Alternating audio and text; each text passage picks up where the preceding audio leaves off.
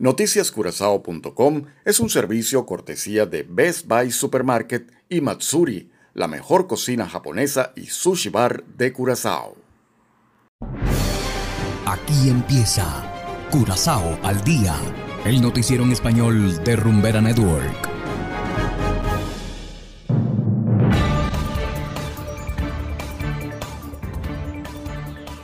Muy buenas tardes, estimados oyentes de Rumbera Network 107.9 FM. Igualmente saludamos a quienes nos escuchan a través de noticiascurazao.com. Hoy es martes 30 de mayo de 2023 y estos son los titulares. Curazao conmemora hechos del 30 de mayo. Gobierno inicia campaña de distribución de productos de higiene. Organizaciones LGBT responden a propuesta de ley contra el matrimonio homosexual. Y en internacionales, presidentes de Venezuela y Brasil se reúnen para tratar temas bilaterales. Esto es Curazao al Día con Ángel Van Delden.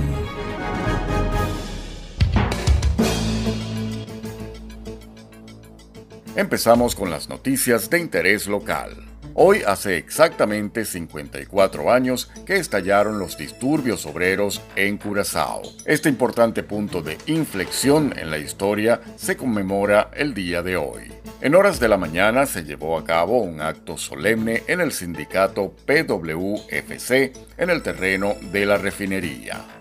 30 de May se refiere a la huelga de los empleados de Shell el 30 de mayo de 1969, encabezada por Papa Godet, Amador Nita y Stanley Brown. Dos personas murieron y decenas resultaron heridas. Este evento supuso un importante punto de inflexión en las relaciones políticas, culturales y socioeconómicas de la isla antillana con los Países Bajos.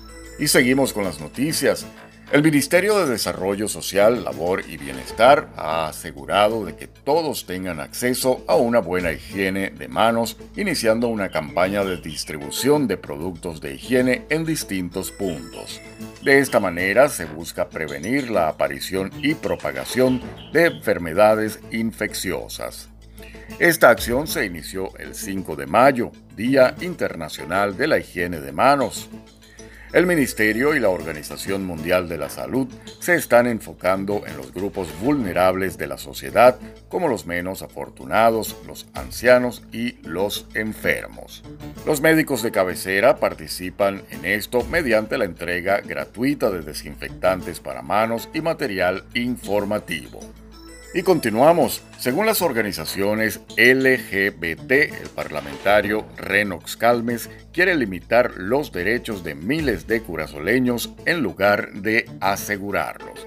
Dichas organizaciones califican el proyecto de ley que presentó el líder de Traboupa Corsou la semana pasada para bloquear el matrimonio entre personas del mismo sexo como un golpe contra la seguridad jurídica de todos los curazoleños.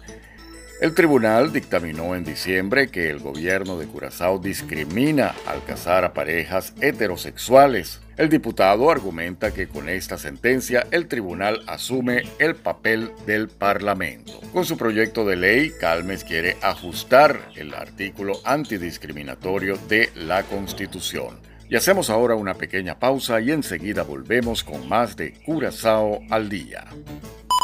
Todos intentan imitarnos. Todos imitarnos. Qué bien actúas, de eso no me cabe duda. Con tu papel continúa. Y no lo pueden lograr. Papi, dame un consuelo. Si eres la cura, quiero tu cuerpo. Rumbera es única. No tiene rival. No tiene rival. Ni lo intenten. Jamás nos llegan. Continuamos ahora en el ámbito internacional. Los presidentes de Venezuela y Brasil se reunieron horas antes de la cumbre de mandatarios de países sudamericanos y se refirieron a la reconstrucción de sus relaciones bilaterales. Desde Caracas nos informa la corresponsal de La Voz de América, Carolina Alcalde. Adelante. El presidente Nicolás Maduro fue recibido con honores de jefe de Estado por el presidente de Brasil, Luis Ignacio Lula da Silva, en el Palacio de Planalto luego de ocho años sin visitar ese país. A pesar de las fallas eléctricas que diariamente se registran en Venezuela, el mandatario que participará en la cumbre de presidentes sudamericanos que será celebrada hoy en Brasil, dijo que Venezuela está preparada para reconstruir la cooperación eléctrica con el estado de Roraima y toda la población fronteriza. Además, aseguró que abordaron el papel de los BRICS e insistió en la necesidad de la Unión Suramericana. Y si nos preguntan de Venezuela, ¿ustedes aspiran algún día a ser aceptados en los BRICS? Venezuela dice sí, quisiéramos ser parte de los BRICS de manera modesta. En tanto, el presidente Lula da Silva cuestionó los errores políticos que distanciaron a los gobiernos de Venezuela y Brasil y aseguró que está en manos del presidente venezolano construir su narrativa para que la nación se convierta en un país soberano, pues según dijo el autoritarismo en Venezuela es una narrativa construida. Además, se pronunció contra el dirigente opositor Juan Guaidó. Discutí muchísimo con los compañeros europeos y les decía que no comprendía cómo un continente que había logrado ejercer la democracia también era capaz de aceptar la idea de que un impostor fuese presidente de la República porque no les caía bien o no les gustaba el presidente elegido. La Organización Defensora de Derechos Humanos Provea rechazó las declaraciones del mandatario brasilero y negó que se trate de una narrativa construida. En ese sentido, aseguró que el gobierno venezolano lleva a cabo un plan sistemático contra la población civil y disidente, y recordó que miles de víctimas apoyan la reanudación de la investigación de la Corte Penal Internacional contra el Estado venezolano por crímenes de lesa humanidad. Carolina Alcalde, Voz de América, Caracas. Y de esta manera, estimados oyentes, hemos llegado al final de Curazao al Día. Trabajamos para ustedes Josbert Aranda en los controles y ante los micrófonos Ángel Van Delden. Tengan todos una feliz tarde y será hasta la próxima. Aquí termina Curazao al Día, el noticiero en español de Rumbera Network, 107.9 FM.